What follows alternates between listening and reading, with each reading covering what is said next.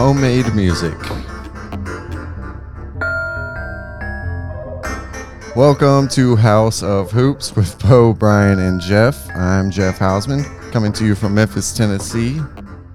It's episode 89, Monday night, November 13th, 2021. Thank you for listening.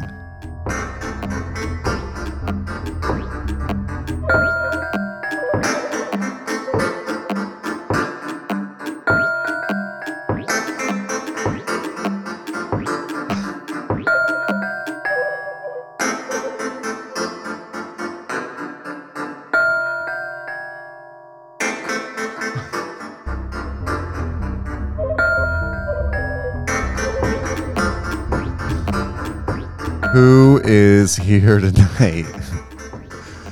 With me, as always, is Bo Brady coming virtually from St. Paul, Minnesota.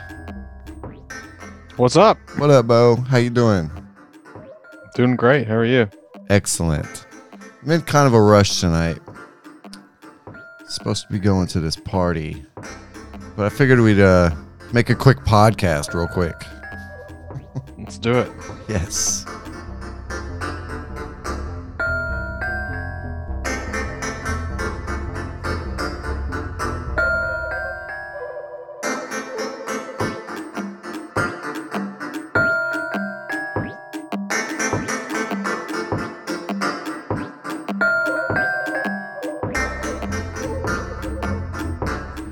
It's uh, week nine in the NBA. We're back after a week off.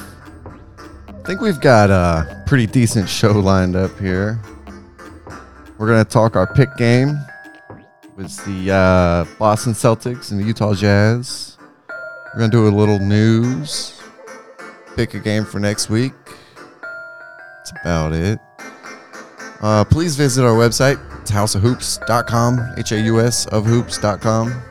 There you can find links to our social media. You can find our store. You can look at some goofy pictures. Um, you can find the number to call in and leave voicemails.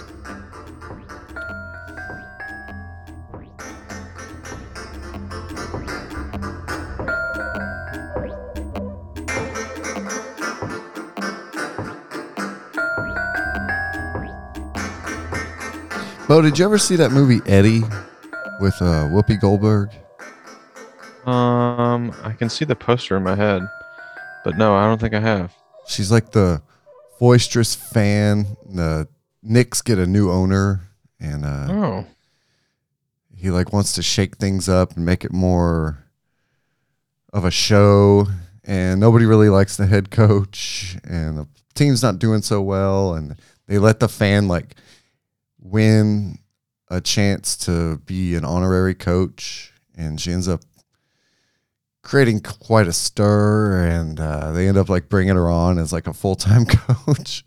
Like a head coach, full time head coach. yeah. I mean, she can't just like she couldn't just be an assistant coach or the video room or something. They had to make her the head coach. yeah. And she completely turns the Knicks around. that was probably the only thing that was going to turn the Knicks around. Dude, it's actually a pretty good movie. I rewatched it last week. I think it deserves like a, a remake. I think that would go over really well. But it was a good movie. It had like real NBA players in it, and a lot of it seemed to be like a pretty accurate representation of what it's like in the NBA, and it just seemed like really authentic. It didn't seem like super hokey, aside from the part where the fan takes over as the head coach. But like all the basketball related stuff seemed really authentic. It's actually not a terrible movie. I don't remember it being good, but I rewatched it and I, I enjoyed it. Okay. It looks like it came out in '96. Uh, that's probably when I least paid attention to the NBA. Yeah. Mark Jackson was in it. John Salley. Rick, yeah, I was a fresh freshman in high school. Rick Fox was in it. It's like all these players that did not play for. I, I think like uh, there was a, quite a few NBA players in that movie. I bet it'd be really expensive to make now to get all those NBA players. They probably did it for mere peanuts back then. You know, all the licensing too. Yeah. To have access to the, all that stuff, I'm sure. Yeah, it probably cost a fortune to make that movie today. So, what have you been up to, man? How you doing? I'm I'm great. Went um my two girls had birthdays this past within the last two weeks. So we've we've been busy with birthday parties and Holy smokes! and uh, I took the girls to a Timberwolves game. Which game? They played the Hawks. It was a blowout. It was disappointing. Who won? The Hawks. Oh, The Hawks hit like I think a season high for threes. Kevin was it Kevin Huerter, he went off hitting a bunch of threes. hmm It was fun. We had fun. The, it was funny. It was a Black Friday flash sale that Timberwolves had, so I bought four tickets for four dollars, oh, and we we ended up using three of them. that's a, oh. you let that ticket go to waste. I did. The boy he did not want to go, and it was probably for the best. He's only four, Hmm. and I could have gotten one of the neighbor kids to go, but I decided to just take just the girls and me, which I felt cool. like that was fun. Yeah, Yeah. Oh, so let them get whatever they wanted, and we sat up in the cheap seats. It was fun. Yeah, that sounds great, man. Your daughters are getting older. They're they'll remember. You know, night oh, out, yeah. night out on the town with pops. Yeah, it was fun. Well, what's really fun is Minneapolis is obviously it's very cold in Minneapolis in here. So we uh, we parked in the uh in this one parking like there's three parking ramps you can park on, and I parked in the furthest one away because you have to go the longest distance in the Skyway. Hmm. So the girls like uh, of course love running through these long hallways to get to the Target Center. Oh yeah, that was like in itself. The journey was part of the experience, huh? Yes. so it was fun. I I will say Trae Young is not Steph Curry, but he's pretty good. hmm It's fun to see him in person, but he's just not not even close to that level. Nah. How old is Trae? Probably 24, I would think. He is 23. Twenty three. Still so young. Yeah. His game could still develop, for sure. It could. I s- still maintain he's not the shooter that Mhm. Steph is. No, no, no. I mean, Steph is a one of a kind guy. He's doing shit that's never been done. I don't know if you can compare him to anyone. No. Trae's still good. I'm Mhm. not taking anything away. oh yeah, And the Haw- the Hawks are a good team. yeah, they are. We should, we need to do a Hawks pick game soon. Yeah, it was fun to see them in person, and it's especially fun. All right, good to see an East, Eastern Conference team because the only time you're going to see them. Mm-hmm, mm-hmm, mm-hmm. Have the Timberwolves? Have they fallen off, or are they still winning games? Uh, they lost five in a row until last night Oh, when I was texting you guys. I was watching them playing the Blazers, who after losing the Timberwolves have now lost five straight. Okay. And Dame Dame was back last night. so the Wolves fell off. They're below 500, Oh yeah, and our several games. our Grizzlies have been on this like winning tear. It's insane. Uh, seven of three in their last ten. No, without Ja. They've somehow slid into like fourth place. what? So did I did I miss something or was just so there was um on Grizz Twitter there was like some Jaylen Brown trade talk which made no sense to me. I don't think the Celtics are trading Jaylen Brown, but there was that report. I forgot who reported it that the Celtics it's time for them to split up Tatum and Brown. Hmm. I didn't see it. Let me see. Something from Kendrick Perkins here. Well, Kendrick Perkins is about as well researched as a mom's Facebook group. He wrote, uh, if I'm the Memphis Grizzlies, I'm blowing up the Celtics to see what's up with Jaylen Brown. Also, it was something Perk said. I saw. I thought I saw someone else say. I mean, Jaylen. Oh, it was Jake Fischer. He said, who's Jake whoever that guy- I don't know. He said this is the beginning of the end of the Jayson Tatum Hmm. Jaylen Brown pairing. Here he is. He's on Twitter. What could Memphis offer Boston? Well, uh, what I saw was some combination of slow mo, Brandon Clarke, and um, what's another decent young piece? I don't know, and then picks. But that doesn't seem like enough. I'm seeing people are writing about uh, Jaren being traded for That's so dumb. I don't think that's a good idea. No. Um, too, Jaren's too young. He still has way too much potential. I mean, Jaren's caught some criticism here and there. He's been a lot better.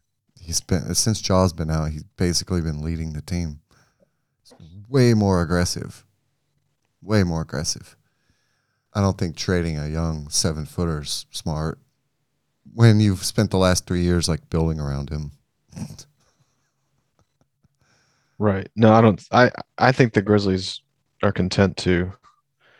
I mean, they just signed him to the extension. To, I would assume they're content to ride it out with John Jaren. And I would say the same thing about Boston, yes. honestly. There's nothing wrong with having two wings that overlap. Okay, here's uh, Brad Stevens on Jaylen Brown.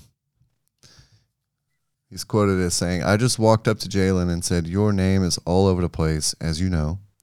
Obviously, from our standpoint, you're a Celtic and obviously a guy that we think exceptionally high of. Nothing doing. That's what Stevens said on Jaylen Brown's trade speculation. Brad said, uh, I just wanted to make sure that he has that peace of mind. So that doesn't sound like he's getting moved. Yeah, I wouldn't think so. That seems like an off season.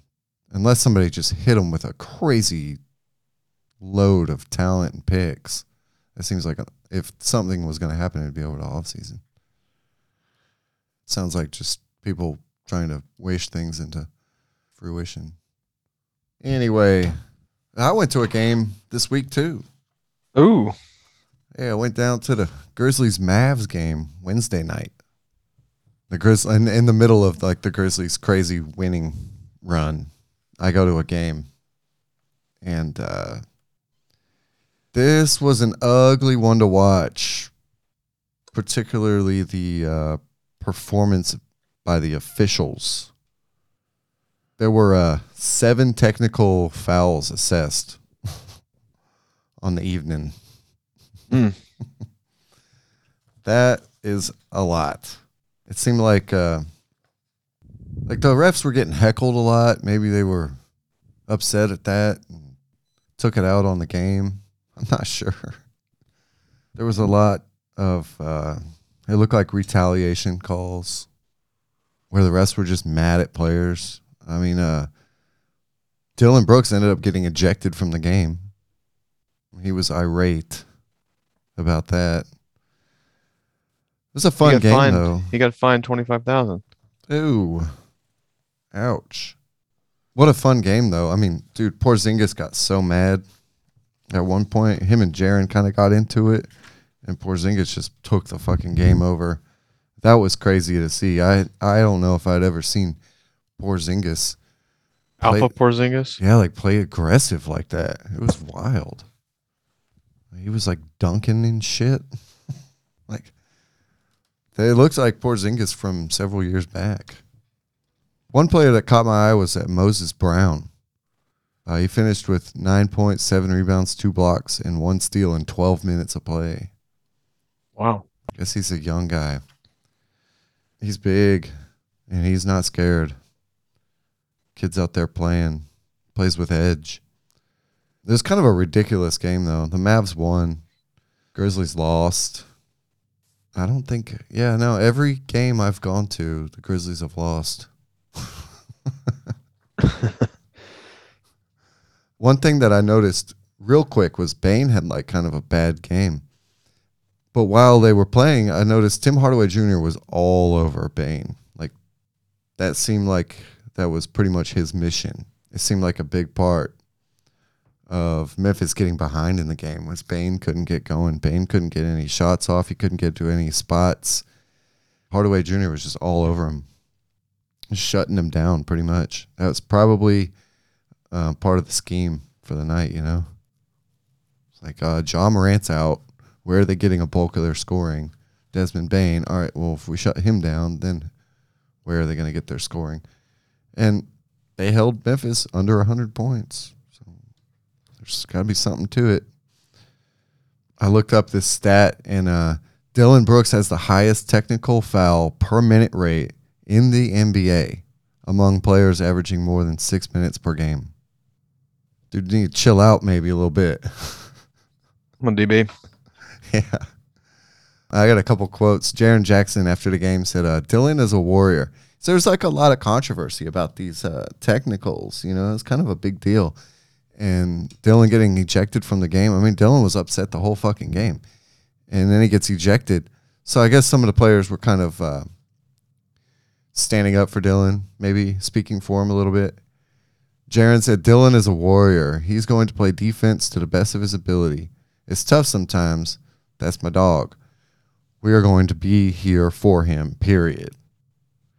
Dillon Brooks said the crew did not protect the players. They just wanted to get the game over with, and that's bullshit. It was bullshit from the very beginning. Dillon said uh, the officials called an inconsistent game. He said the officiating crew made it about them. And uh, Taylor Jenkins described the Dillon Brooks ejection. Uh, he goes, uh, he goes, uh, Dillon got ejected. That's all he said. pretty crazy, uh, pretty crazy game to be sitting. I was sitting pretty close to the game and uh, watching all that unfold up close like that. I mean, it was just heated, man. It was a lot of words. Dillon was so mad, but I love it. I love that aggression and and uh, not backing down. You know, when things aren't going your way. He wasn't really complaining. He was just kind of like, "Fuck you. You want to call it this way? Then I'm gonna be a fucking dick about it." Like there, there was some truth to it. I mean, the officiating was horseshit. Matt Boland, number 18, referee in that game. He is a weirdo. He was acting so strangely. Just the weirdest mannerisms. And he seemed like that game was like personal. Mm. He is just a weird little dude. I'm not a fan of Matt Boland. He's creepy, man. He's probably like got some bodies buried somewhere. Probably children's bodies. He could be a cool dude, man. Maybe. He didn't seem like it. You're not buying it. No. So when Dillon got ejected, the assistant coaches had to like cover his mouth and like carry him off the court. it looked like it, it looked like seriously like a fight had broken out. They were taking him off the court. This Matt Boland though, Jesus man, I hope I never see that guy again. He's the worst. He just has a creepy demeanor. But Jaren was good. I love aggressive Jaren. I love it when he gets fucking mad. He's so much better than when he's passive and just like tries to let the game come to him. That's pretty much all I've been up to for the last couple weeks. I don't know. There's been other stuff, but we got to get this moving. All right. Let's move on to the news. All right. Bo, did you see anything that caught your eye in the news? Uh, that Zion story kind of Okay. stands out to me. All right. What's the latest on Zion? I mean, I kind of know the situation. The latest imaging they did, they call it a scan, but I'm assuming it's imaging, is not showing the bone healing that they're looking for. Hmm. That's all. That it's just they thought he'd be ready for the season, and then just you know, here we are. Dude, I heard this guy is like skipping rehab sessions. I heard he's I saw that. falling asleep in film uh, film reviews. That's, I don't know, dude. it all sounds pretty sus.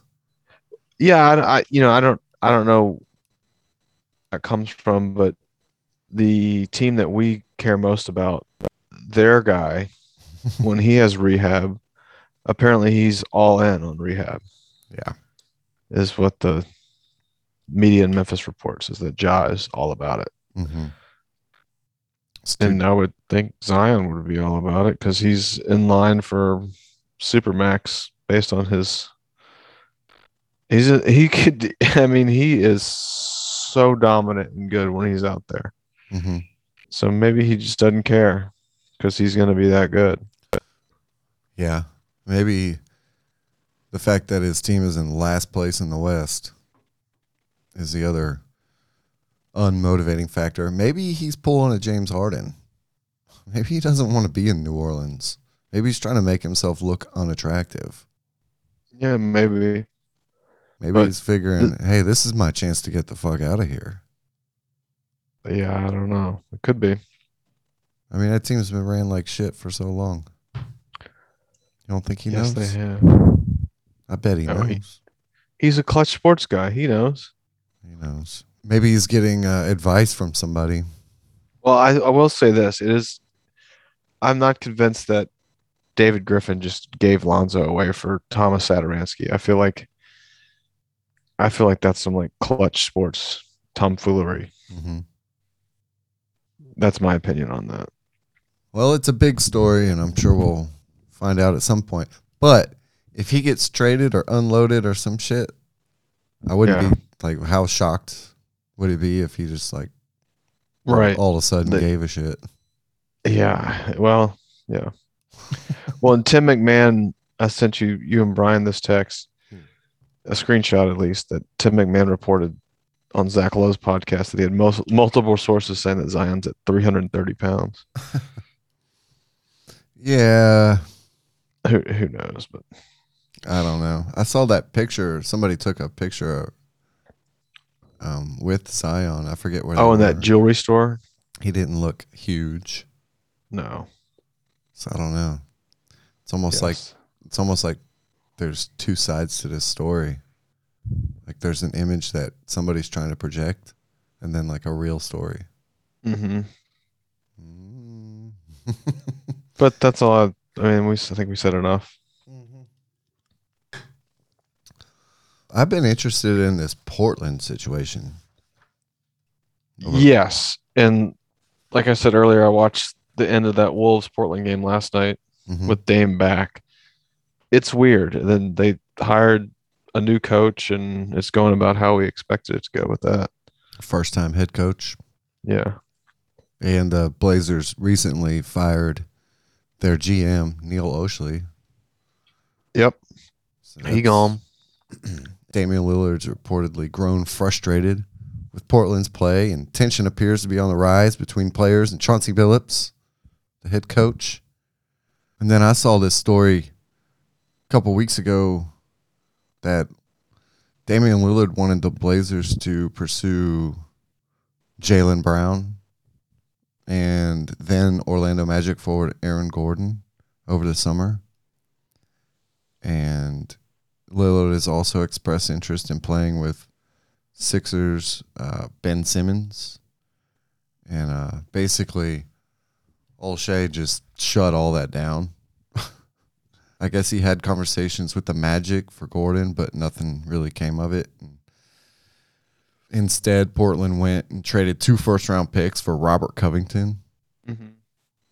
And so there's some Lillard frustration there, but Olshey's gone now because uh, Lillard rules all in Portland. Everyone's on Lillard time, it would appear. Portland's got uh, Joe Cronin as the interim GM. He was the assistant GM. He'll be filling in for Olshey while Portland tries to find a new head of basketball operations. Cronin seems like he's the brains behind the operation anyway in Portland. Mhm. I don't know if you know anything about him. I do not. Okay. So he was the Blazers' head of strategy and negotiations for the past decade. He has immense knowledge of the CBA, the collective bargaining agreement, and salary cap and scouting. So I think he's kind of like already was kind of the uh, brains behind the operation. And then you have Chauncey Billups coming under scrutiny. Billups went all in on defense during uh, Portland's training camp sessions. And uh, a lot of the players said they felt dogged and exhausted. And uh, so far, it's yielded like no improvement on the court this season in their defense. Billups has blasted the Blazers for their lack of effort and heart during post game media sessions. Apparently, last week, after Saturday night's home blowout loss to Boston, Billups lit into the players. He was quoted saying, uh, competitive fire and pride. That's something you either have or you don't. That's something you can't turn off and turn on. I've never seen a team that needs its bench to inspire our starters. This shit is crazy to me. It's supposed to be the other way around. Yikes. Sounds like trouble, man. Lillard made it clear that he wanted an experienced head coach. He wanted like D'Antoni or Jason Kidd. Again, this comes back to Neil Olshey, the former GM, and hiring Chauncey Billups no matter what Damian Lillard wanted. Seems like a very old school approach to running an NBA team. Um, so yeah, he's out now, and maybe Portland can salvage what's left of this season. I mean, we're only about a third away through, right? Yeah. Yeah. There's still time. Where's Portland in the standings? Tenth. They're a play-in team right now, below 500 Lost five in a row. on a five-game skid. Two of eight in the last ten, and then of course, their starting shooting guard C.J. McCollum has a collapsed lung. This is true. Gerald Wallace had a collapsed lung, and there was somebody else. It's like six games was the average for the two people that have had it. Based on severity, or It's a pneumothorax, and Yeah. it's not. It's from contact. I mean, there's other reasons those things happen, but you just put a chest tube in and it reinflates the lung. Hmm. My dad does it all the time. so it's not a big deal. It is a big deal, but it's not like his lung is still collapsed. You just, from what I understand, is you just put a chest tube in and it reinflates the lung. Now, I'm not a doctor, though I'm married to one and my dad is one, but that still doesn't make me a doctor, right? No, but you have more information on it than I do. Yeah, true. I'm not sure how uh, serious it is. It says no timeline for his return. So there's this Jeff Stotts. Uh, his Twitter Twitter handle is in street clothes. He is a physical therapist or certified athletic trainer. This is what he said. He says very odd and unusual injury in the NBA. Gerald Wallace and Terrence Jones both suffered rib injuries that also included a nor- pneumothorax. Average missed time six and a half games. Okay. And then he's got a piece up about it. It's a pretty short read. He said it feels like Mike Tyson punched me in the ribs. this is what Stotts is saying that the rate of recovery is linked to the size of the injury. So if it's a large injury, a chest tube may be necessary to remove the air. And it says that a pneumothorax, which is a collapsed lung, is more common in the NFL with players like Brees and Gronkowski su- sustaining the injury in recent season. So there's not much frequency in the NBA. Uh, and then in 08, 09, Jared Wallace fractured his fifth rib, and then he had a collapsed lung, which required a chest tube to drain the air around Wallace's injured lung. And then Terrence Mann also suffered one in the 14 15 season. And he says neither missed- missed a considerable amount of time. Wallace was sidelined for seven games, and Terrence Jones is back in six. Uh, and Stotts is saying he thinks he'll be out at least a week or two. Well, the point is that it's more bad news, and it's Yes, absolutely. it's, It's not good it's news. Twenty points a game that they're gonna be missing. It's it's a serious starting player missing out on a bad stretch of losses. Yeah. Yeah. What uh, the Blazers might be a mess. They never really got over the hump as far as in the playoffs. I mean, what they went to the Western Conference Finals once. Yep. And now they're aging. I don't know. They're sitting below 500. They could be candidates for a BIU. Uh, blow it up. If there was one team, like if you had to pick one team in the NBA right now that would probably blow up their roster, would you think it was Portland or Indiana I would say or another one? I would say Portland, Indiana, are the the two obvious candidates. Mm, not the Timberwolves. You like the Wolves the way they are. I think they're in kind of a weird transition with the ownership stuff, and that they're still sniffing the plan. Mhm. And sadly, a, a plan birth is is a big deal to the Wolves. Mhm. I mean, I just don't see like the Wolves are not going to trade KAT this year. I don't think, and they're not going to trade Edwards for sure. And then if you want to call trading Malik Beasley or D'Angelo Russell blowing it up, then Man, you know, if you could combine the Blazers and the Timberwolves, yes, if you could put Dame on that Wolves team, I think that solves a lot of your problems on both ends. I would think so. Yes, Uh, you think Timberwolves would hedge their future on Dame right now? I would hope not. No. I don't think so. I mean, that would make them a serious team if they could just But what would they have to give up though? D'Angelo and some future, some picks and shit. Uh, what's a Wolves young guy? Hopefully not Anthony Edwards. I don't think it works if you get. I guess Jarred Vanderbilt. He's been playing good, Yeah, Vanderbilt. Maybe the Wolves could get. Uh, and they have the Bolmaro guy, that rookie. maybe the Wolves could get uh, Nurkic in the deal or something, or Larry Nance, Yeah, a big and a point guard, and they just send over D'Angelo. oh D'Angelo. and a shitload of picks. If I was the Wolves, I would never trade picks. yeah.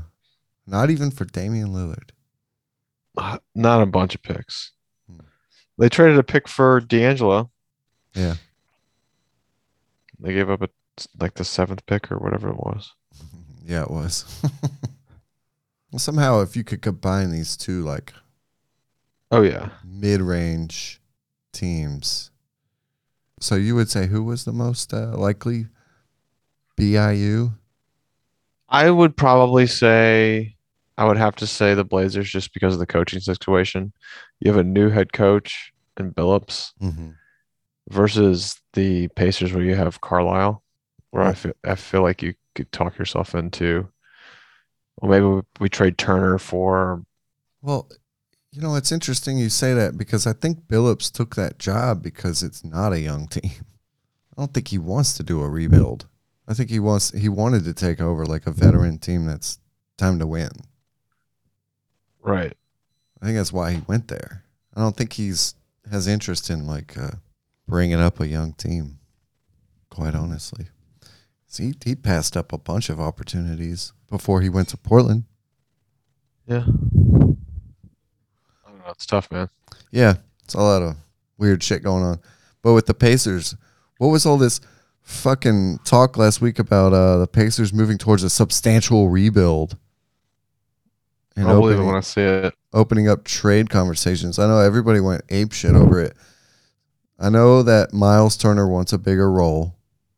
Brian on here has talked about how he doesn't think Turner and Sabonis can play together.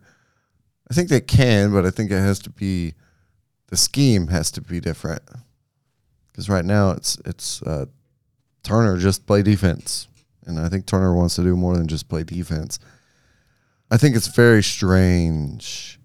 And I think actually it could be some kind of smoke and mirrors tactic to motivate the players. I'm not sure, but that's what I think.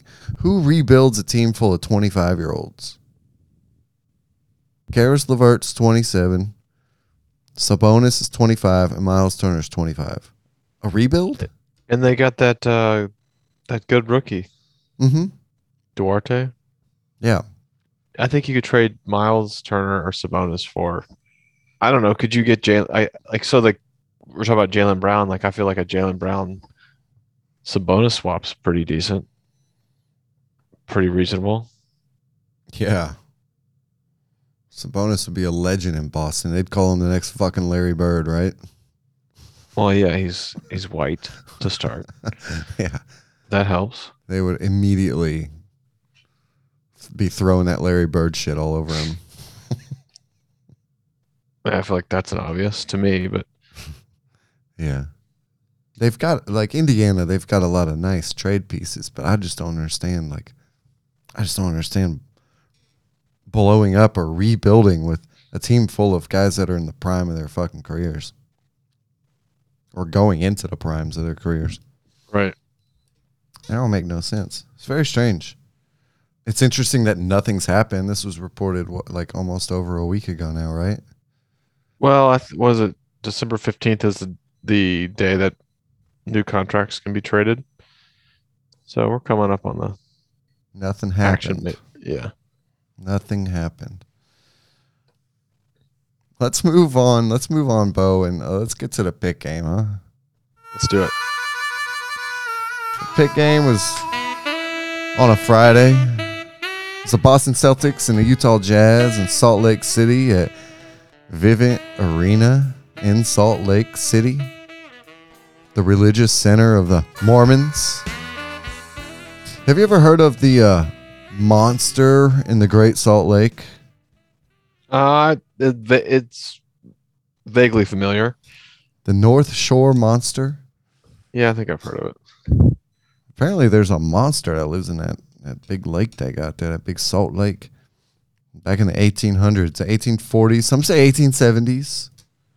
Some workers uh, of a salt producing company on the Great Salt Lake's North Shore claim to have seen a creature with a crocodile like body and a head of a horse swimming around in the lake just offshore. The creature allegedly made strange bellowing noise and charged those workers, who quickly ran for cover. The North Shore monster hasn't been spotted since. Isn't that some crazy old folklore? That absolutely is.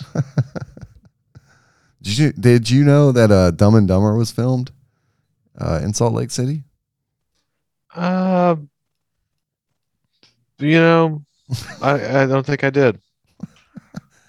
One more uh, little uh, a little uh, Salt Lake City uh, fact: the biggest manufacturer of rubber chickens in the country, Loftus Novelty, is uh, in Salt Lake City. Okay, So they got all the rubber chickens. that's where they all come from. That's where they all come from. Did Okay. you uh, did you catch this game, Bo? Did you watch this game? I did. You did. hmm Did you watch the Celtics or the Utah broadcast? I ended up watching Utah. I regret it. I should have listened to Scow. Man, I watched the Utah broadcast because it was a home broadcast. Craig Bolerjack and Thurl Bailey, Big T. I used- I usually default to the home one just because I just do, and I feel like I thought maybe you would do the Scalabrine broadcast, but okay. I should have, but I uh, for some reason I was just thinking home team. Me too. Weird. Hmm. Bo, uh, what is uh? They were doing something called Star Wars Night. What is uh? What is Star Wars Night? Do you know? Funny you should ask me because when I was at the Timberwolves games with my girl, girls, the Atlanta game, it was Star Wars night there. The fuck is that all about? Uh, they just the casino sponsored a bunch of people to dress like Star Wars characters. Why? I don't know. And there was you could take pictures with some of the characters, and then there would be, you know, in-game breaks with like Star Wars themes, and Darth Vader came out, and it was just it's the whole theme. I don't know why they do it, how much they have to pay to do it, but they do it. But why? People like Star Wars. My g- girls like Star Wars. What is uh what is Star Wars? Um, it is a it is a movie franchise. Let's see. Star Wars. Star Wars is worth over ten billion dollars, apparently. Oh, okay. uh no Jaylen Brown in this game. Nope. It's a hot topic tonight. Just Jaylen Brown. That's a big missing piece. They could have used him. Mr. Uh, Bolerjack there said the, in the pregame he thought this would be a good test for the Jazz. I felt the same way. Kind of why I picked the game. What do you think, Bo? How was the I game? mean, uh, the game was awesome. it was. I really loved it. I loved Horford, though he was minus 18 for the Celtics. I thought, I guess I like the theoretical Horford in this game. He was a big piece. I felt like. If you didn't watch a basketball game, you look at the box score. What's the first thing you look at these days? It's the three point shooting. And Mm-hmm. I can't believe if you look at the three point shooting in this game, Mm-hmm. the Celtics only lost by seven points. It's completely insane Right. because the Celtics were 14 for 39 at 35% from three. The Jazz were 27 for 51 Mhm. for 53%, which is totally insane. Mm-hmm. And our guy Conley was seven for seven. Yeah. Conley was amazing. That game was good. This is a great game. Uh, yeah, it was. And a lot of those Conley threes were at the end of the game. Clutch. Well, him and Mitchell were going back and forth. Yeah. Disparities, turnovers. Utah, sloppy. 19 turnovers to Boston, six. Yep. And that's probably why the game was as close as it was. It was. so when you look at those threes, those threes that they piled on, well, every time Utah turned it over, Boston go down and, and they were attacking the paint. They had a lot of points in the paint. They had 50 points in the paint. So they were taking good twos.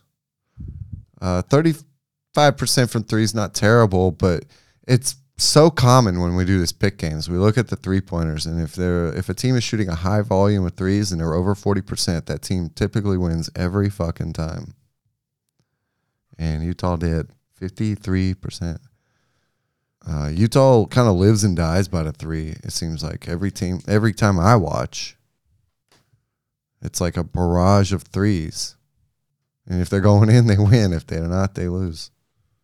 A lot of three point shooters. Right away, Utah came out to like a big 14 to 2 lead. With Conley just jacking them up right away. But uh, the Celtics kind of fought their way back little by little. This is the first time I've seen Rudy Gay play in a long time. Yes. It's the first time I've seen Rudy Gay and Mike Conley play together since January of 2013, which is nostalgic and kind of weird, but cool too. You know, like who would have thought those guys would both be on a different team, like a contending team this far down the road? This Utah team is deep and they share the ball really well. A lot of good passing. Um, not not a lot of selfishness going on. You know, guys know their spots. They know their roles. They're very prepared, and it's uh, I think that a lot of that is the team being together for so long and being under the same head coach for so long. They know what they're Yeah. fucking doing. As far as the West goes, how far do you think the Jazz can go this year? I look at them as a title contender. I really do. In the playoffs, you know, things slow down, defense steps up. But man, Gobert is massive. If Conley's on his shit and Donovan's hitting shots and getting in the lane, I mean, what else do you need? And you got your X factors. You got Rudy Gay and Joe Ingles that can do things. Jordan Clarkson. You've got a lot of tools. Royce O'Neal. Yeah. And they've got a lot of fucking tools. Well, I'll say this. I don't think I think the Warriors, if they are if they get Clay back and he's healthy, Mm. I think the Warriors can beat the Jazz. And if the Suns are still the Suns, I think they can beat the Jazz. But I don't think any other team can I don't think that I think the Lakers will get smoked by the Jazz. Yeah, I'd take any three of those teams. I always, I, I feel like obligated to throw the Lakers into the mix because I think if LeBron's healthy, they're just there Yeah. with everyone. He would be a LeBron would be a tough matchup for the Jazz and AD presumably would be on his A game. So that would would be a tough one. But if the Jazz can if they can somehow sneak into a top one or two seed, they set themselves up nicely, I think. Yeah, yeah. I think Utah's a good team. I think they've been right there.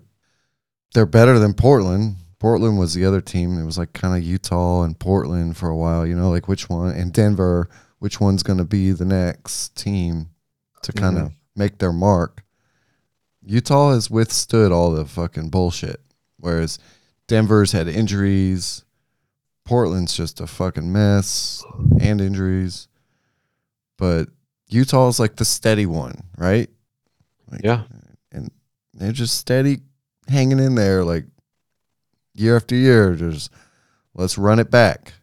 Keep pushing. They have a young leader, Donovan Mitchell. They just kind of build around that and add pieces. I think Well- Utah's a definitely a contender. Yeah. Well, you say they have a young leader, but they also have defensive anchor and Rudy Gobert. hmm And I know that the game changes in the playoffs, but hmm man, Gobert is Yeah. like I said already, he's massive. Mm-hmm. Those uh those Conley to Gobert lobs are like just unguardable. Oh yeah. Well, and you don't know if Conley's gonna throw a lot like a floater or he's gonna lob it. Mm-hmm. Right. It's not yeah, it's crazy. Yeah, they both run to the rim on pick and rolls, and Conley just uh you don't know if it's a lob or a floater. You're you're exactly right. It's the Well, same motion. And and he can do it with either hand, mm-hmm. Conley. He can fake left, go right, fake right, go left, whatever. He can do whatever he wants. Yeah, He can lob it with either hand. it's a pretty good little pick and roll game they got going there. Yeah. It's very good. Let's see. With like eight minutes left in the second quarter, Joe Ingles hilariously caught his like fourth foul. but Quin Snyder challenged the foul. And I saw Dallas do this last week against Memphis, where Porzingis got in foul trouble, and uh, Jason Kidd challenged the foul and won the challenge, and they took the foul off. And uh, Quin Snyder did the exact same thing with Joe Ingles, and they reversed the foul and uh, took the foul off. I like that move. I like that usage of the challenge. If you can save a player from fouling out or getting into foul trouble early, it Yeah. seems it seems like a good strategy, a good time to use. And Snyder listens to his players. He he knows when it's bullshit and when it's real. He he trusts Jingles. Jingles uh stayed in the game. I'm not sure if I would keep him out of there after he narrowly escaped a fourth foul in the second quarter, but whatever. Utah is a veteran team. They know what they're doing with their guys. But yeah, Boston pretty much was able to stay into this game because Utah was just turning the ball over at such a high rate. Boston was getting to the rack, getting easy shots. Utah took bad shots in the middle of the game. They seemed a little out of sync. Boston got back into the game, got it real close. And then uh, you look up and Al Horford's got like 19 in the first half and led the Celtics with four assists. Like Al Horford, this guy's just doing everything. What a resurgence of his career. They had a good game, you know? I thought Jaylen Brown started off a little slow. Yeah. Uh, excuse me, Jayson Tatum. Oh. Brown was not in the game, obviously. Hmm And then was it third the third quarters when Tatum finally Mm-hmm. Yeah, the game got tied up in the third. It was like 66 all. That uh, 14 point Utah lead had disappeared, just like all the water in Utah. Who turned the water off? Jayson Tatum. I guess this game was the same night that the Grizzlies played the OKC Mm. Thunder and they won by 73 because they like broke into the game for some news and they just showed that game. they showed some footage from the game and they were like, well, they need to invoke the Pee Wee football mercy rule. They really did. It was, well, yeah, no chill conchar, whatever. right? The crowd was chanting defense and they were up 70 points. That was amazing. Uh, it wasn't even like Memphis was running up to score. They had their bench guys in. They were just crushing. But yeah, third quarter, very back and forth. Good game. Fun to watch. Utah was relying on the three a lot. That's what they do. God help you if they're going in. Donovan came alive a little bit, though. I love attacking Donovan. He's so fun to watch.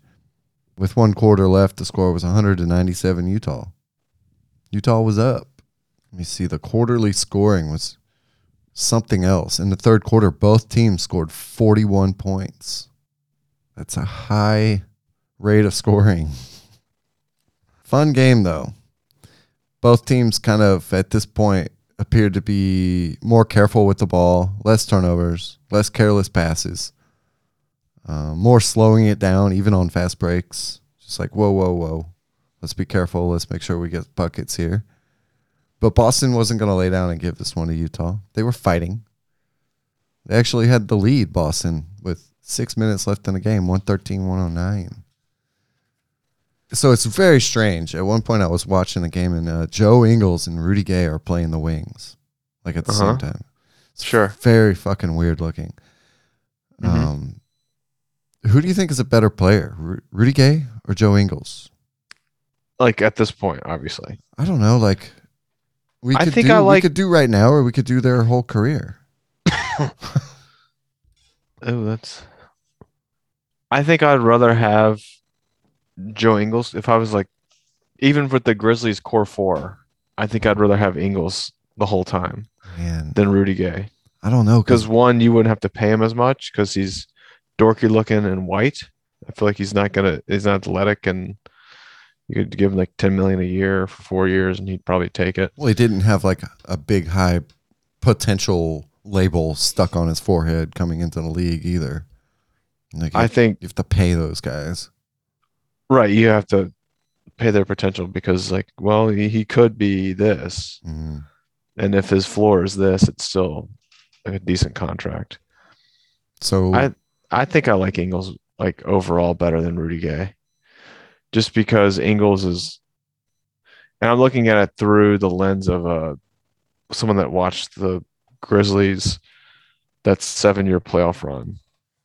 Like I'd rather have the more mellow, like under the radar type player Hmm. than Rudy Gay thinking that he was the maybe the next the leader of the team when he never was an alpha. But the, I mean, Rudy's athleticism, those big plays where he was dunking on people and getting easy baskets in transition. I mean, that's that's that has to count for something. That's not winning basketball though. But it's helping a team. Yeah, I think Ingles helps is winning. Yeah. I mean, Rudy Gay had to join Joe Ingles, right? That's correct. Amen.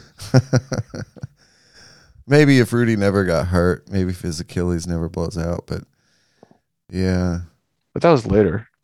I think Ingles has probably had a better career, more success. He's been traded less, He's been on less teams. He's a valuable asset. I just thought it was interesting to kind of look at it. I'm curious. If you think, if you're listening to this and you think you have an opinion on this, please call. call our voicemail and tell us why you think Rudy Gay or Joe Ingles is a better player. I'm interested to know. I want to know what people think. That number is 901 300 6575. Tell me what you think about a Joe Ingles versus Rudy Gay. All right, let's see. Back to the game, though. I, I think uh, You probably want Rudy Gay because he commands more defense and he takes pressure off of other players. I mean, Ingles does a lot of things, but you can get an Ingles. You can get an Ingles and you can get a Kyle Anderson. That Rudy Gay athleticism when he was in his prime, you can't just get that. You can't get that guy that can create a shot or make a move to the basket on his own and finish on people's heads. You can't just pick that up, man. I don't know. It's a good debate. And I'm willing to talk about it more next time we uh, do a show. Okay. so we got to get you out of here. yeah, I got to roll, dude. I am so late. Boston never gave up on this game. It was a barrage of threes from Conley and Donovan. It was a fun finish to the game, though. You said you really enjoyed it. I enjoyed the hell out of this game. I, f- I had fun watching it. Like I was, did not feel like I was like wanting to do other things while I was watching the game. You know, It did not feel like work. it never feels like work. yeah, Conley's big box score, all those threes, amazing. That was that was for me. That was like so awesome to see Conley just yeah. seven for seven. Uh, People might not know, but when Conley came into the league, he did not have a fucking jump shot. He didn't have a jump shot, mid range, or a three. He had to work really hard over the course of his career. And now he's just a pure shooter. It's awesome. Big finishing run for Utah. That's what veteran teams do. They close out games. Utah won 137 130. Donovan talked about after the game letting the Celtics back in to the game and the team responding to the situation in the right way and uh, getting things corrected and finishing strong. And then uh, he walked off the court, signed a bunch of autographs for some white Mormon children, and that was the story of the game. That was it. And then those Mormon moms and dads went home and had more Mormons. More Mormons. No, no. Actually, he signed the uh, the Mormon underwear. That's what he signed. Sorry, he said sorry. I have Mormon friends, sort of. Ugh. I know more Mormons than you do. I'll say that. Probably, I think I knew one growing up my entire life. I'm not even sure though. I know four or five or six. Sheesh. If We I wasn't in such a big rush, later. man, you know, I'd hang out and bullshit. But uh I gotta go. Let's pick let's pick a game real quick for next week and get out of here. I think the Pelican Bucks. I think that's a great game. No, I'm kidding. You know, it's interesting you say Bucks though, because Saturday Cleveland. I, everyone keeps saying Cleveland's a good team. They're over 500. They're like fourth in the East. uh, yeah. These uh, what are these? I don't know though. The Bucks are like a danger game. That's at home too. Yeah, the the Bucks are in third. Cleveland's in fourth. They're only a game behind the Bucks. Like uh, Saturday, Cleveland's playing in Milwaukee. How many stars do we give that? Um, now this is a five star system because I'm a five star for me, I think it's. mo- I, I think it's maybe a three and a half. okay, three and a half. I think the Bucks could blow them out. That's the only Well, here's downside. here's another one. Sunday, Cleveland's playing Atlanta.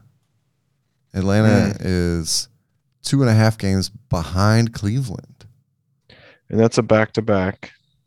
Though I will say this: the Cavaliers Cleveland back to back. would not be going out in Atlanta at 2 a.m. They would be going to the hotel and going to bed. I would think. yeah, that Sunday game could be a mess for Cleveland. yeah. I didn't even look at the time, but it, what if it was like a day game? No, it's not a day game. It's at um the Bucks are in Central Time. uh, Milwaukee's in Central Time, but the um that's a that's a 6:30 Central start, so it's a 7:30 start in Atlanta. So hmm I don't know that either of those games are interesting. Yeah, they are. Uh, another one that I like. Uh, it we'll give Cleveland Atlanta since it's not the Bucks. We'll give it three stars, just a half a star less, I guess. But that could be a better game than Milwaukee if we don't think about the partying aspect. hmm Wednesday, Minnesota's playing Denver. It's in Denver. The Nuggets Like- are a game and a half ahead of. That could be interesting just to see Jokic completely put Towns in a blender. It could be interesting, right? How many stars we give in that one? I think that's, that's still a three star game. All right. Nuggets don't have their guys. The Timberwolves never have guys. I just think Literally. it could be interesting. Uh, Yeah, I think it could be a competitive game. Thursday, Philly's playing Brooklyn. Nah. I just thought because of the East Coast, like, you know, Yeah, Embiid didn't play tonight. Yeah, Brooklyn probably runs away with that one anyway. you would think. I'm trending that one down. I was just scratching it right off my paper. Friday, Denver plays Atlanta. We could watch the Bulls Raptors on Thursday. It's been postponed. Thanks for giving me the option of nothing. What's uh That's what Friday? Do you see any games? What do you like?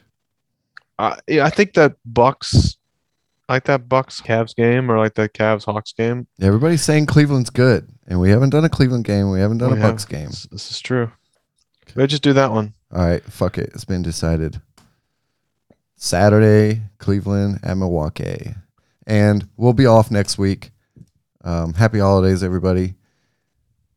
We're not going to do a show, but we'll come back. I think it's the 27th or something. Is that right? Yeah. Yeah. We'll come back. We'll just take I'll one. be there. We're doing every other weeks for December. And actually, it's been perfect for me. So it's been a good thing. I got to go. All right. Poe, thank you for being here. I Yeah. appreciate you. Thanks for having me. Um, thank you, everybody, for listening.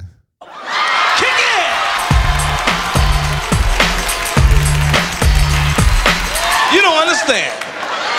I ain't scared of you motherfuckers.